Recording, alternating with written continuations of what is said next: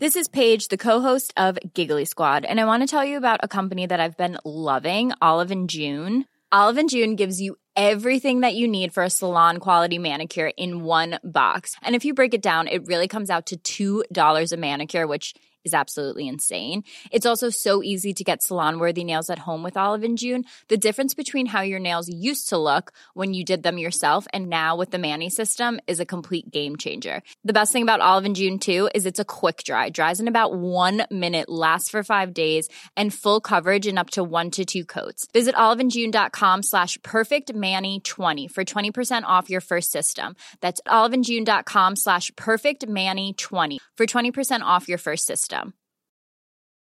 A lot can happen in three years, like a chatbot may be your new best friend. But what won't change? Needing health insurance. United Healthcare TriTerm Medical Plans, underwritten by Golden Rule Insurance Company, offer flexible, budget friendly coverage that lasts nearly three years in some states. Learn more at uh1.com. There's never been a faster or easier way to start your weight loss journey than with PlushCare. PlushCare accepts most insurance plans and gives you online access to board-certified physicians who can prescribe FDA-approved weight loss medications like Wegovy and Zepbound for those who qualify. Take charge of your health and speak with a board-certified physician about a weight loss plan that's right for you. Get started today at plushcare.com slash weight loss. That's plushcare.com slash weight loss. plushcare.com slash weight loss.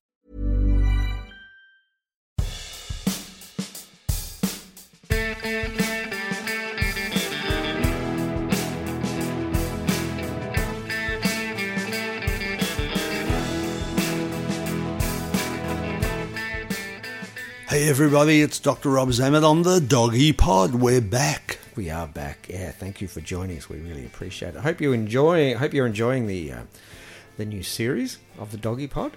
And still wondering about the Doggy Pod puppy. Yeah, the Doggy Pod puppy is really close now. The conception part of the Doggy Pod Dun, puppy's dun, dun, journey, and uh, we'll be able to able to tell you the breed of dog very soon. It's not far away. I think mum and dad, well, they're not mum and dads yet, but uh, are sort of you know courting. They've had a couple of dates, a couple of nice restaurants. I think they went to the movies once, and I think it's getting very very close to uh, your place or mine type thing. But we'll keep you posted. But hey, before we get um, too far into this, I know one of the things that any um, dog owner always hears about and is probably concerned about is is heartworm, which is always an issue with dogs. How bad can it get? eh? It, it can get pretty bad. Uh, but I remember, you know, Rob's obviously been around. I don't don't take this the wrong way, Rob, but you know, been around the block a few times and uh, has seen some interesting heartworm um, scenarios in dogs. But you were telling me this one about uh, where you had to actually alligator clips or alligator forceps or something or other there, to yeah. actually pull a heartworm out back Yep, in the yep. old days. Well, it was it was different back in the day. it? Well, Yeah. it well no. If you, had a case like this, I mean, how did you even know this dog had a heartworm at the Yeah, time? that was the problem. Um, this is before the current tests are available were available. These days, the tests are similar to the tests that you do for COVID. You know, looking for various um, Right. things in the bloodstream that tells you yes, there is heartworm there. So how, do- how would In you test your dog now? in- well, just a drop of blood, and you'd mix it with you know, various Right. reagents, and it comes up with a, a line on on the test, just like it does for for COVID, Right, to tell you yes, this dog has heartworm. Before that test was invented, we had to look for little larvae in the blood from the heartworm. You know, the heartworm live in the heart, and they lay larvae into the bloodstream called microfilaria. Mm-hmm. These things, you put a drop of blood on a slide and look under a microscope, and you're seeing this wriggling thing like a worm in the blood. You think, that's in my dog's blood. so that's And actually the worm larvae. That's the worm larvae in the blood. And th- and see the mosquitoes pick up those larvae when they have a when they take a bit of blood from an infected dog. The larvae develop in the mosquito, and the next stage is that the mos- mosquito that's infected goes and has another meal of blood off another dog and spreads the larvae that way from dog to dog. So a dog can't directly give another dog heartworm. It's the mosquito that, Oh, that's okay. important. Without mosquitoes, it doesn't work. That's why we see more heartworm closer to the tropics, where there's more mosquitoes. How do mosquitoes bite a dog with fur? oh, they do That's- all the know it's an time. They do all the time. And if you you watch Labradors and German Shepherds are they're not uh, looked after properly, and you see flies biting their Yeah. ears. Same deal. Mosquitoes can do the same. Easier for a mosquito, Oh, okay. and they do it very effectively. And that's why in our country, in Australia, we see more heartworm in Queensland and the Northern Territory, Where it's And warmer. Where it's warmer, there's more mosquitoes. Right. And the other thing is, once it gets cold, the mosquito larvae die inside. Sorry, the um, heartworm larvae die inside the mosquito, so they can't spread Right, as much. right. So when you have a, a winter time in, say, Sydney or Melbourne, you're not going to get the spread of any mosquitoes, of any heartworm through the larvae. Hmm. But this case came in. I'll- never forget her. Her name was Kelly. Belonged to to Mr. and Mrs. Maitland, so we knew this dog as Kelly Hmm. What, Maitland. what sort of dog was Kelly? Real tough dog. Is that the breed? Is it tough um, dog? A tough dog. It's an Australian blue heeler or blue oh, cattle yeah. dog. They are tough dogs. Mm. But Kelly was not so tough. Kelly, you know, came in. They, she couldn't even walk all the way in there to carry her. Ah. And I looked at her, and this is remember before the type of test we have now. Mm. We took a drop of blood. We could see no microfilaria in there, in the blood. Yet she had all the symptoms of heartworm.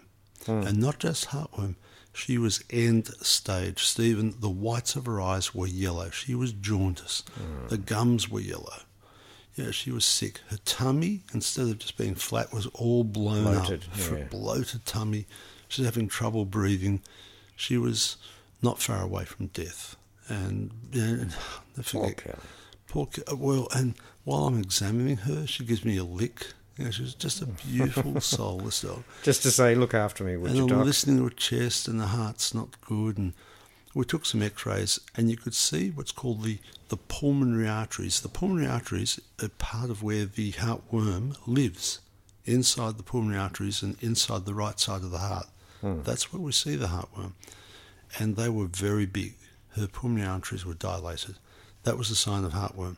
Even though there were no microfilaria, it's a thing called, forget the name of it, but it's occult dirofilariasis. You can forget that, don't worry about it. But it's basically heartworm without any larvae in the bloodstream. And she had heartworm as far as we were concerned, but we couldn't give a treatment for it because she was too close to death. The, the treatment for heartworm is you have to give them a drug that kills the heartworm slowly. If you kill the heartworm fast, they form embolism in the lungs, you know, clots in the lungs, and that kills them too. So you got to do it slowly. Um, plus, she was so sick she wouldn't have been able to take the actual treatment. The treatment would have killed her. She couldn't metabolize. Hmm. Was she an old way. dog? No, not, not an old dog at all. She was probably about five or four or Oh, five at that stage. Prime of her life. So there was only one thing I could think of to do. We laid Kelly on the surgery table. We could not anaesthetise her because the anaesthetic would kill her too. She was so sick.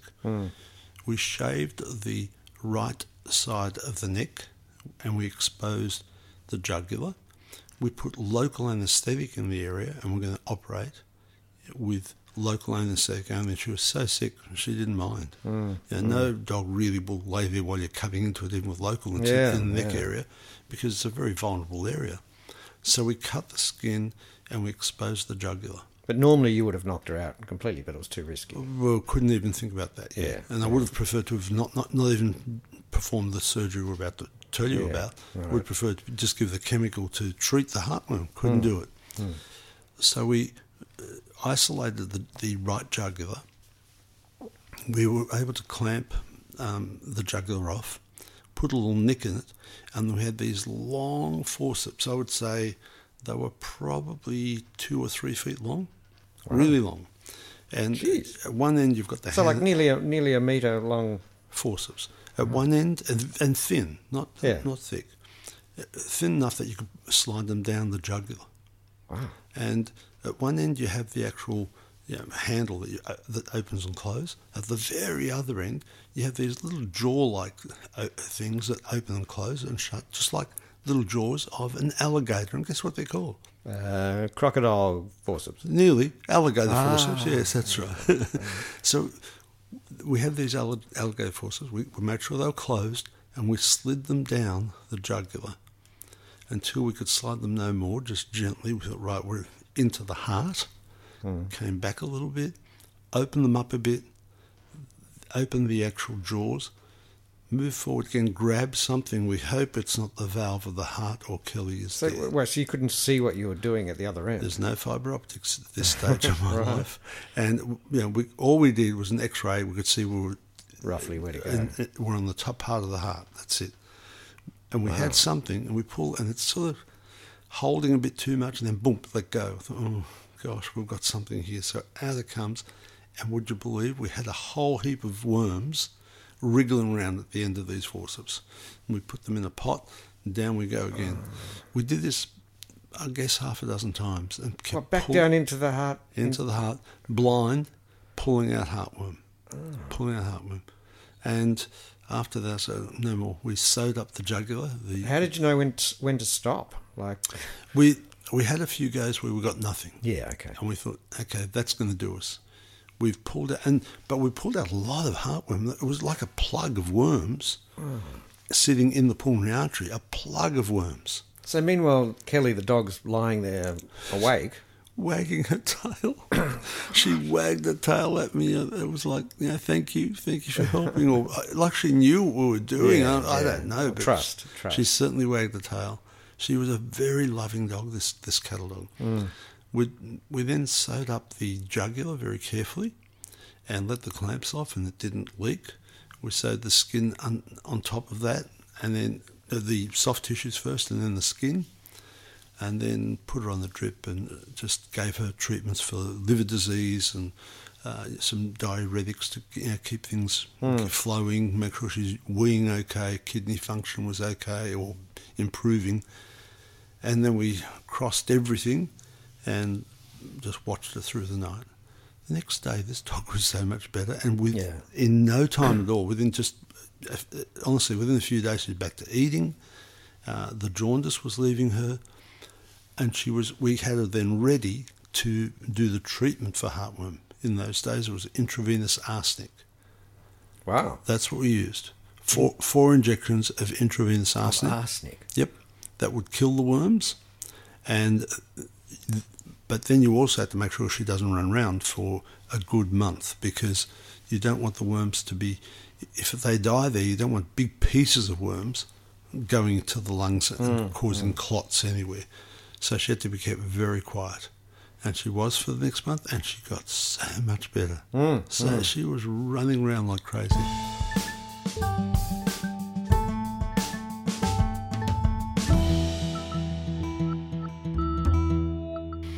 And so a few months later, it was quite a few months later, the Maitlands came because they knew I was very attached to this dog. And they hmm. said, We have some really, really bad news. I thought, Oh gosh, what's happened? They, there's a, a town in New South Wales called Maitland. Hmm. They went to visit Maitland with Kelly and she saw some kangaroos and chased after them. And that- so they chased after Kelly. Yeah. They couldn't find her, and she disappeared into into the bush.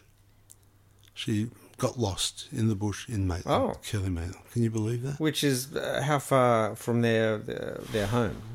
Well, they live down here. So Down two in- hours away. Oh, yeah, two two and a half, two and a half hours, hours away. Drive, uh, driving. Yeah, yeah, yeah, uh, In a country road, she was gone. They came back here without Kelly. Oh. She was lost. Here's the kicker.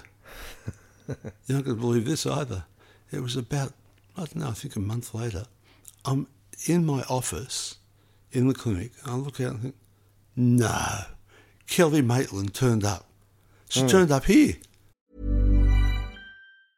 Ever catch yourself eating the same flavorless dinner three days in a row? Dreaming of something better? Well, HelloFresh is your guilt free dream come true, baby. It's me, Keke Palmer. Let's wake up those taste buds with hot, juicy pecan crusted chicken or garlic butter shrimp scampi. Mm. Hello Fresh. Stop dreaming of all the delicious possibilities and dig in at HelloFresh.com. Let's get this dinner party started. I'm Sandra, and I'm just the professional your small business was looking for. But you didn't hire me because you didn't use LinkedIn jobs. LinkedIn has professionals you can't find anywhere else, including those who aren't actively looking for a new job but might be open to the perfect role, like me. In a given month, over 70% of LinkedIn users don't visit other leading job sites. So if you're not looking on LinkedIn, you'll miss out on great candidates like Sandra. Start hiring professionals like a professional. Post your free job on linkedin.com/people today. Yeah, yeah. She came to say hi on her own. She made her way. She wasn't sure maybe where to go home, but I went out and thought, is that you? It was. It was her. She jumped all over me. I couldn't believe it. I couldn't. When I rang the people and I told them, they were in tears. They were so happy. They couldn't Well, I believe bet it. they were. How long after the fact was It this, was, it was probably a month to six weeks later that she just turned up here. And uh, like she remembered, I remember this place. They helped me last time. Can you help me get the rest How of the way home? How on earth would a dog do that?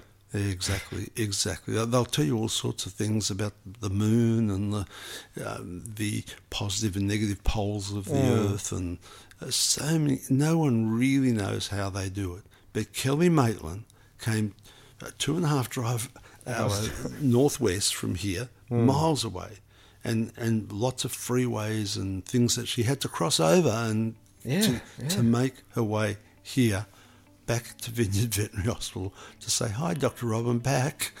And ah. oh boy, they made sure they never let her go again. Yeah, yeah, yeah. And so, yeah, she was a, a beautiful, beautiful dog. Kelly Maitland, never forget your darling.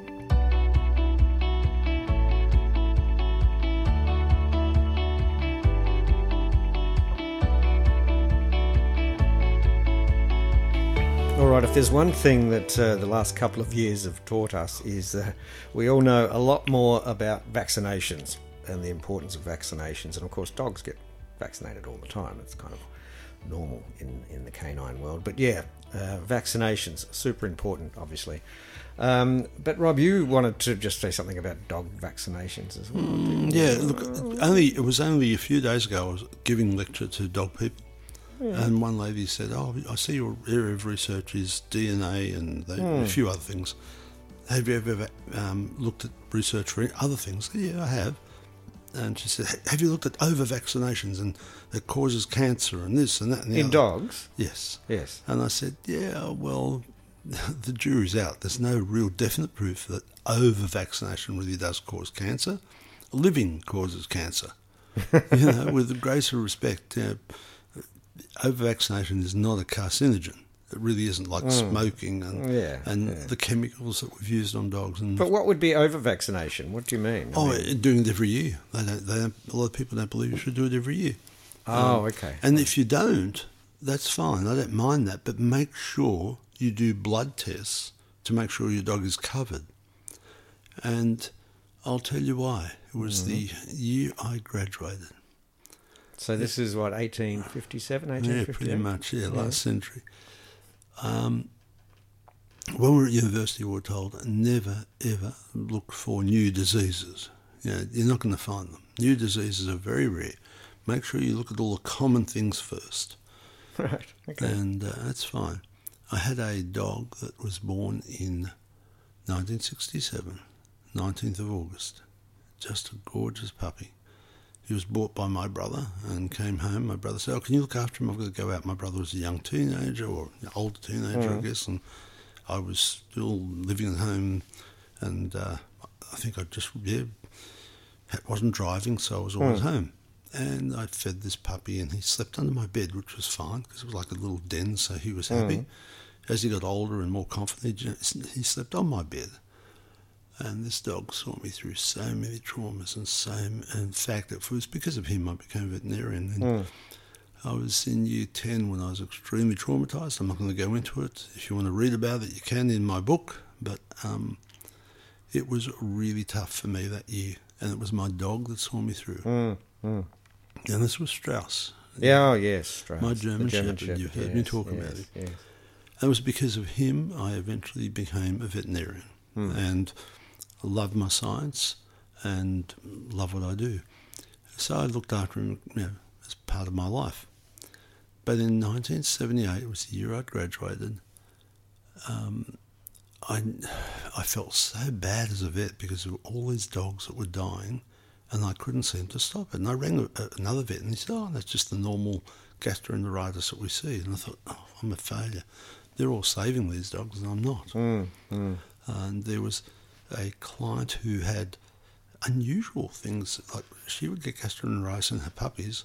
The ones that we got through, when they got to about nine to, to, to ten months old, they'd like seizure and die. And we were doing postmortems on those, and I was sending those samples to the university. And then they were saying it's really weird. The the muscle, the heart muscle doesn't develop properly. Like scarring or hmm. white muscle disease, which is lack of vitamin E. So we put these puppies on vitamin E, made no difference. These were still dying. It was only the puppies that had the diarrhea. And then Strauss got it, whatever this was. And I didn't know if it was the same disease that these pups and everybody else was getting or not.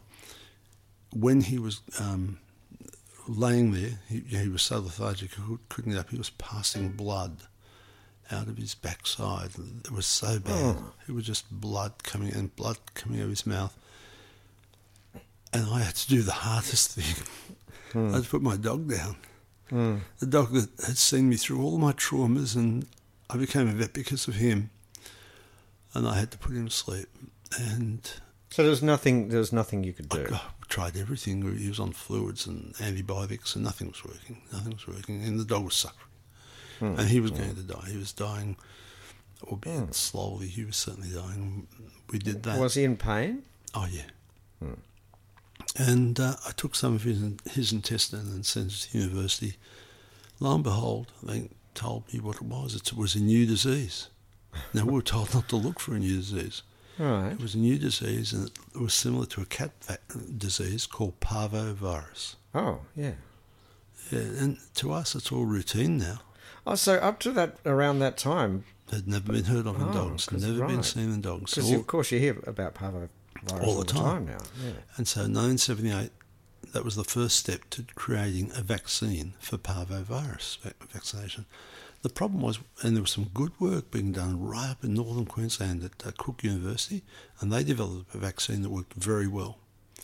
But uh, they gave the technology to another company, and unfortunately, there, there was some hiccup along the curve because one of the vaccines that came out, one of the brands, you'd give them a vaccine, a few days later, the puppies had parvo.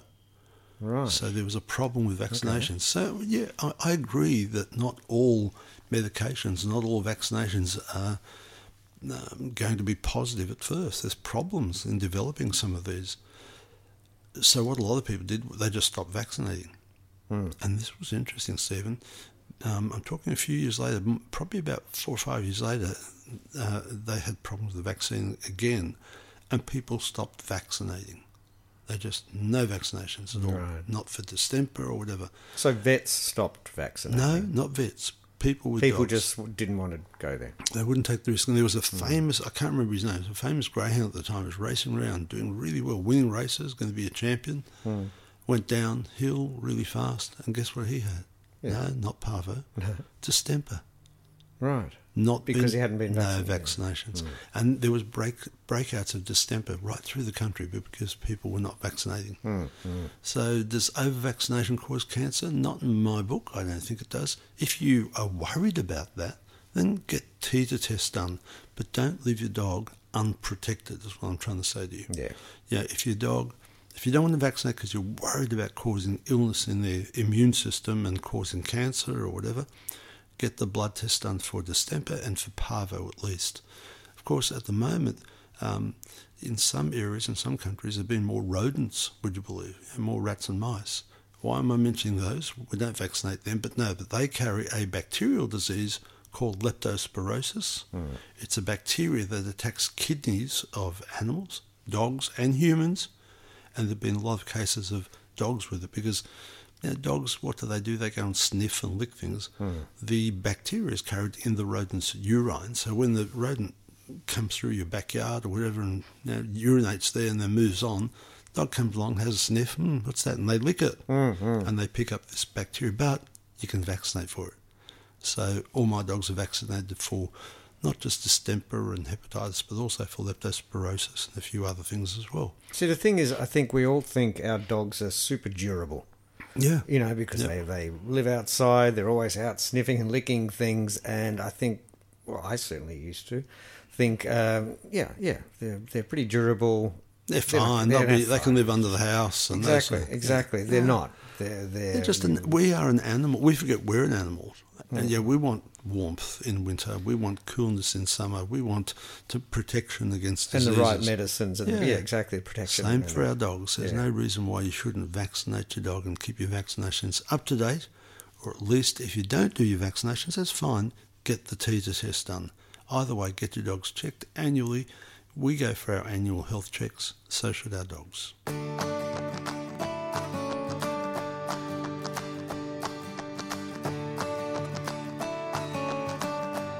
Okay, thank you very much for listening uh, to the Doggy Pod. Um, before we go, Rob, what's happening? Well, I've taken some photos of mum and dad. Yes, you've seen it, folks. Has it happened? It has happened. You, know may- what it is. You may it's know. A, Hang on, but look, before we even get to that, for those who are maybe just joining us, that we, Mm. we are having, or we are going to adopt a doggy pod puppy. Uh, when that puppy's born in, in about nine weeks' time, Right. But as of just just recently, the- They've mated, yes. They've mated. Mum and Dad have uh, Yeah. uh, have you know done what doggies like to do, and and Rob was there, and uh, sure not in a creepy way, No, not in a creepy way, in a, in a vet's making sure things went well. But now we can reveal for the first time, and you probably would have seen it on Instagram and Facebook, some photos. But um, so, what is uh, the breed of dog that will be the doggy pod puppy in nine weeks' time? We've often referred to it as the Swiss Army knife of dogs, the German Shepherd, because we're going to do a lot of things with this pup in the future. We're going to go into all sorts of disciplines, and hopefully you'll follow us through uh, this puppy's life when it comes here. And then later on, we go out to dog training and uh, different disciplines. And you'll get to name it. One lucky doggy pod listener will get to Yes. name. Once it's born, you can start seeing it, and we'll Hey, what's the difference between a German Shepherd and an Alsatian? Anything? None. World War Two, actually. World War Two. Oh, really? Yes, in World War Two, um, yeah, things German were not appreciated in England, and since Ah. they came from some of the dogs in Alsace, Lorraine, they called them Alsatians. They didn't want to call German anything. A lot of people say, oh, it's the light coloured and this colour.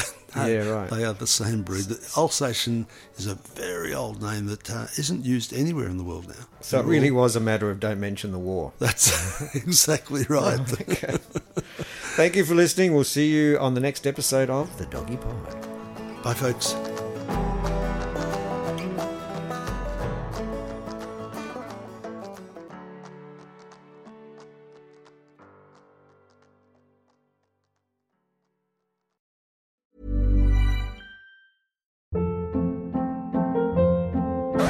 Hold up. What was that? Boring. No flavor. That was as bad as those leftovers you ate all week. Keke Palmer here, and it's time to say hello to something fresh and guilt-free. Hello Fresh. Jazz up dinner with pecan-crusted chicken or garlic butter shrimp scampi. Now that's music to my mouth. Hello Fresh. Let's get this dinner party started. Discover all the delicious possibilities at hellofresh.com.